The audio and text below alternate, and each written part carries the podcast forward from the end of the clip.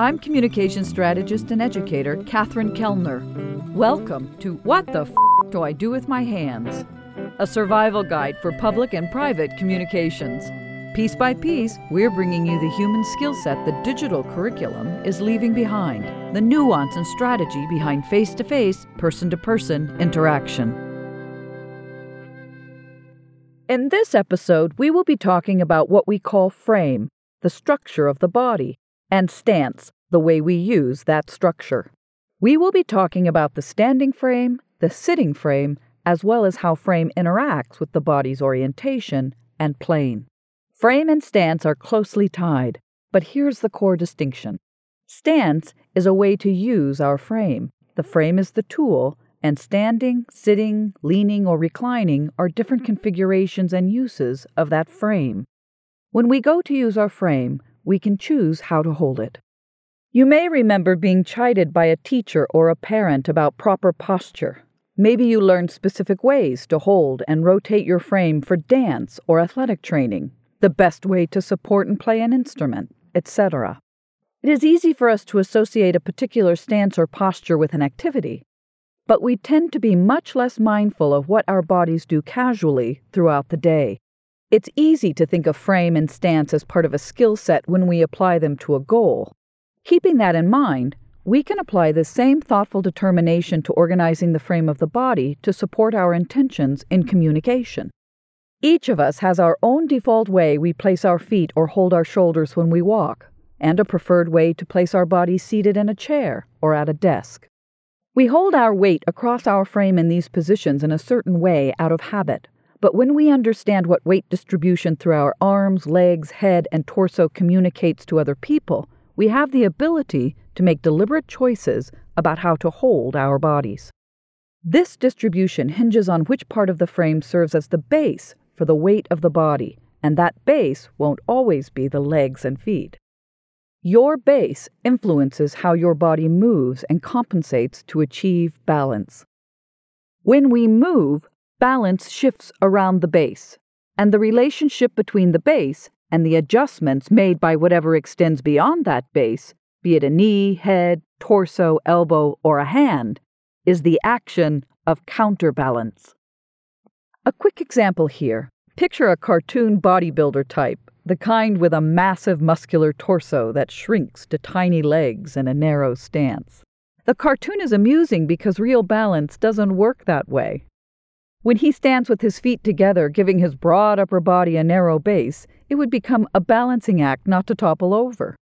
If the cartoon were a real person with real weight, in order to counterbalance, he would have to alter the base of his frame to match the top of his frame by widening his stance, moving his feet to sit underneath the shoulders and stand balanced in the whole body. That is counterbalance in a nutshell. The adjustments necessary to put the body back in a balanced state. When our feet and knees are wide apart, our shoulders and torso are naturally inclined to widen and allow for full movement through the arms without compromising our balance atop our base. A naturally counterbalanced frame can be achieved with what we call a basic stance. For some people, this could feel wider than normal, and for others, maybe it's not far off from how they typically stand already. We call it a basic stance because it uses the support and structure of the body to achieve balance in a neutral, natural way, stacking the body vertically and not requiring noticeable muscle strain to keep balance. It may not be the way you naturally stand, but to understand what your natural inclination provides for you and also what challenges it may present, we'll discuss neutral first Let's begin by exploring how the shifts in your base influence your counterbalance with a couple of exercises. To get a feel for what's happening here, I want you to adjust the frame of your body into a basic stance. Before we get started, a little note. It's important that you start these brief exercises in comfortable clothing and without shoes. Clothing and footwear significantly impact how we are inclined to stand and move. I'll get to that in a moment. For now, Stand barefooted, straight, with your feet pointed forward, under your knees, under your hips, under your shoulders. Again, feet pointed forward, under your knees, under your hips, under your shoulders. As you listen, walk 10 paces in a straight line, trying to keep your feet aligned straight below your knees and in line with your hips, keeping your neck and shoulders relaxed. Pay close attention to the manner in which your arms move in relation to your legs and feet. Notice that the arms swing from the shoulders directly forward and back in the same general pattern of width that your feet maintain when walking. This time, Place your feet close together in a narrow stance. As you walk, you will notice a tighter upper body and more constrained arm motion. When the feet are in a narrow stance, the torso will compensate. This is not to say that wide upper body movement is impossible in a narrow stance. To achieve wide, extended upper body movement when our feet and knees are in tight together, the body has to engage muscles in the core and torso in order to support that upper body movement and full arm extension. In a stance with a narrow base, feet and knees together, our natural inclination is to counterbalance by bringing the arms and torso in tight. In such a configuration, you will find that natural movement and gesture will pin at the elbows instead of extending out from the shoulders or from the back. If you were to repeat this exercise by walking with your toes turned out, you would notice the natural counterbalance of the shoulders as they splay and shift back, and the arms as they swing with palms up. If you turn your toes inward, you will notice shoulders curving in and arm swinging across the body as you walk forward. So, keeping in mind what it felt like to walk in these frame configurations barefoot and in comfortable clothing, let's now talk about wardrobe and shoe choice. The clothes and shoes we wear influence how we move, how we balance, and affect the shape and angle of our knees, pelvis, and spine. Walking in a wider stance is a lot harder to do in heels and a pencil skirt. The skirt will keep your base narrow and your frame pulled in tight, while slacks and flats will give you a lot of freedom in choosing how you move your frame. Men have an easier time with this, with a casual and work wardrobe that can be more permitting of a range of motion. But men will find that they also move differently in a pair of jeans versus a pair of work slacks, and may use different foot placement in dress shoes than a pair of comfortable sandals. Many times, what we dress and walk in results in a variation of body frame and posture. Whatever you wear, keep in mind how that choice is going to affect your movement and your frame throughout the day. We may think a certain style choice will speak volumes to those around us, which can be true. But remember that without the corresponding frame and stance, that fitted dress shirt and slim lined jacket or those high heels can work against us when we need balance and a strong gestured frame to impress those around us. Style at the cost of a properly balanced frame may communicate the desired information about taste and trend, but the actions your body must take to compensate for the restrictive nature of such clothing will cause you to communicate a lot of unintended nonverbal information as well. You don't want to leave it up to your communication partner to interpret the meaning of unnatural or uncomfortable movement and gesture that you owe to a figure tight shirt and pinched toes. I had you begin exploring counterbalance in bare feet to feel and experience the body in balance without the artificial addition of a shoe base. Once we add shoes to our base, we shift the balance of our body to what the shoe dictates. Some shoes are designed to facilitate a more healthy balance by supporting various areas of the foot, resulting in a change in posture or gait. But most dress shoes are not designed for this purpose. The majority of men's professional shoes have a low block heel, which is not interruptive to balance in the body. However, most women's dress and professional shoes are designed with heels and slope that do not facilitate easy balance in the body. When women combine a shoe that has a peg or stiletto style heel at any height, especially with a skirt or a dress, maintaining a wide basic stance can feel uncomfortable and awkward and certainly requires a balancing act. Pegged heeled shoes do not provide enough surface for the equal distribution of weight across the foot to balance your base evenly, like the balance we experience in bare feet. For all you ladies listening, I can't stress this enough. Block heels, block heels, block heels. Flats are best, but not always what decorum dictates. A low to medium height shoe with a block surface to stand balanced on will allow for a strong, balanced stance. I understand the need for a stylish choice, and I hope this episode will also impress you for the need for strong support from your base. A nice pair of block heels can serve you well on both fronts. Don't get the wrong idea. I have high heels in my closet too. I'm just firmly suggesting that you might save the pegged heels for dinner and a night on the town or a social event. These beautiful styled shoes provide that style, but do not promote balance. When standing in a basic stance, which again is feet under knees, under hips, under shoulders, it does a few things to the body. It allows the spine to stack vertically and naturally. It encourages the muscles of the upper body to release the shoulders and lift the sternum and pull the top of the skull upward, leveling the chin.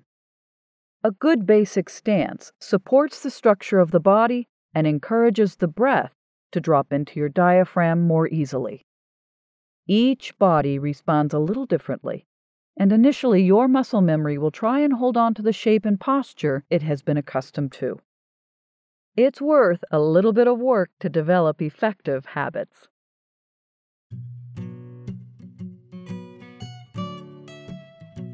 I'd like to take a moment to remind listeners that visual aids for many of the episodes can be found on our website.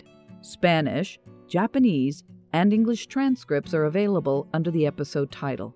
For those of you who've asked what's coming next from the studio, we're happy to announce that this year we're building something new.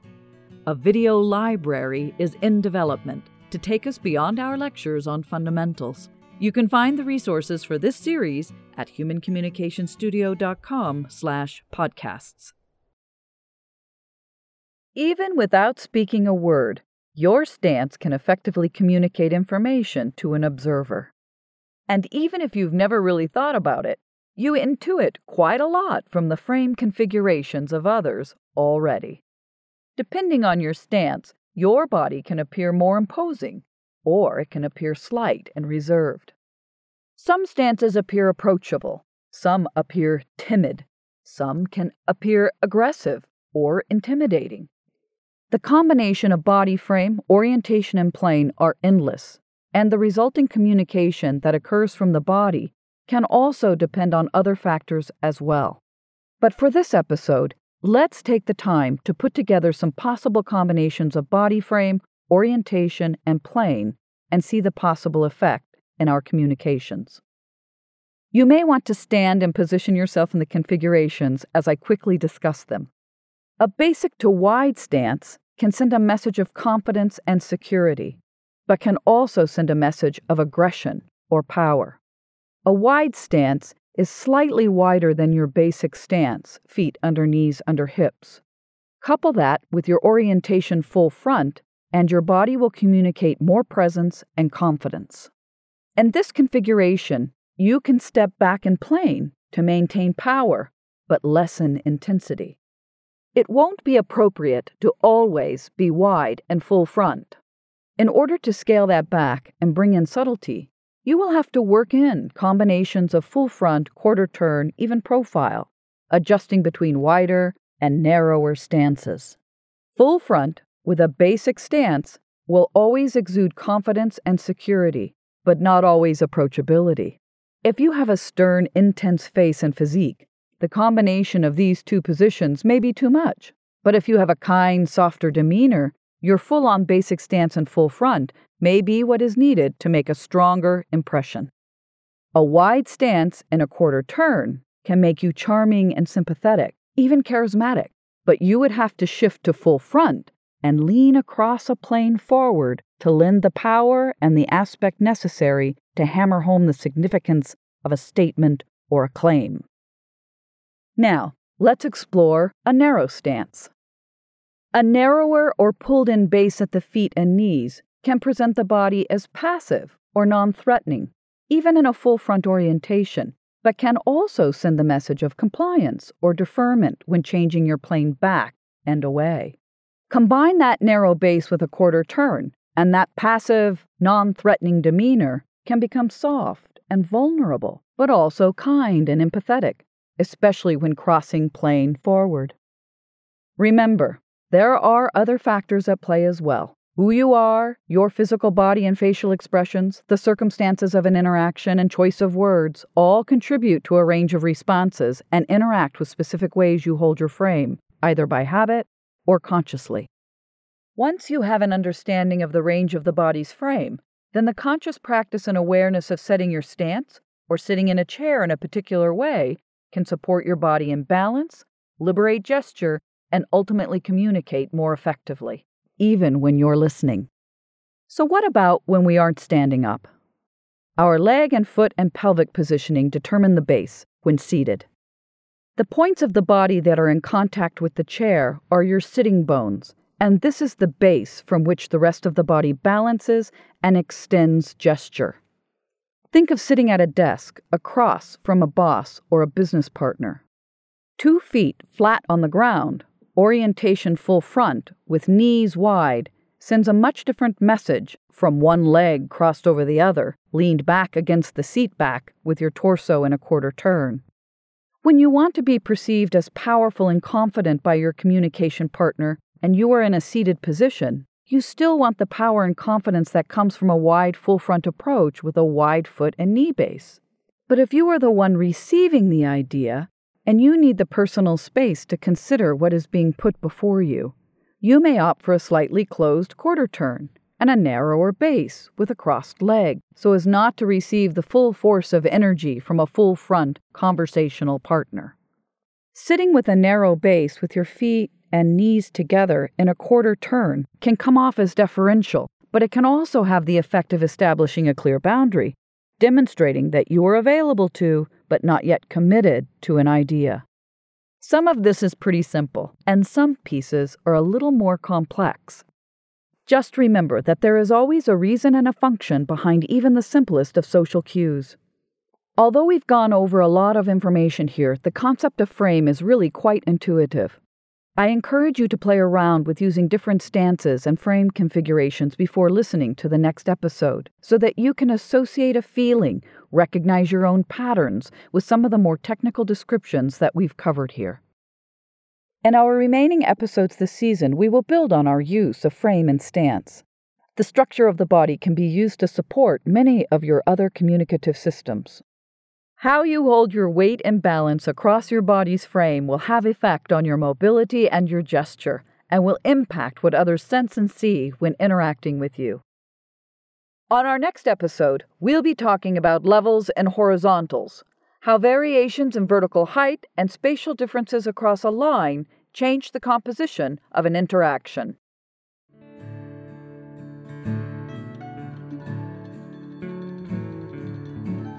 Here are the key ideas to remember from this episode.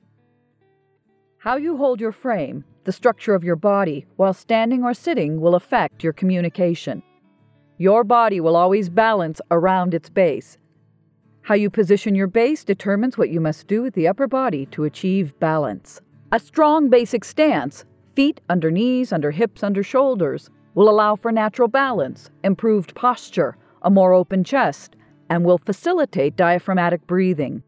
It's a good frame configuration to start with as you discover what adjustments are best for your own body. Remember that the clothing you choose will affect your movement and balance throughout the day. Keep in mind that certain tailored styles and footwear can limit you in frame choice. Make informed wardrobe choices before events and activities where your ability to communicate effectively is important. Orientation and plane interact with stance and frame to create more complex physical communication. As with everything else we've talked about, there is no singular way to stand or hold frame, but depending on the situation, certain configurations are more helpful in communicating. Frame and stance allow you to have nonverbal dialogue, and the range of your body's motion and positioning, in concert with orientation and plane, should be treated as a physical vocabulary.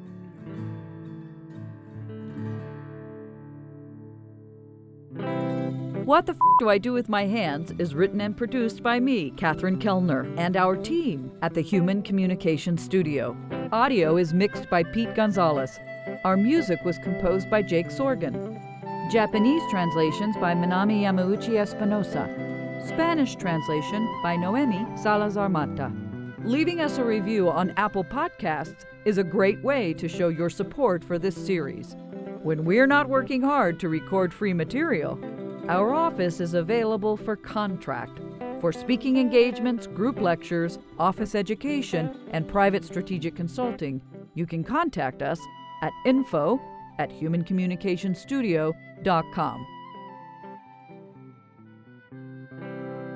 Thanks for listening. It's my privilege to share this work with you.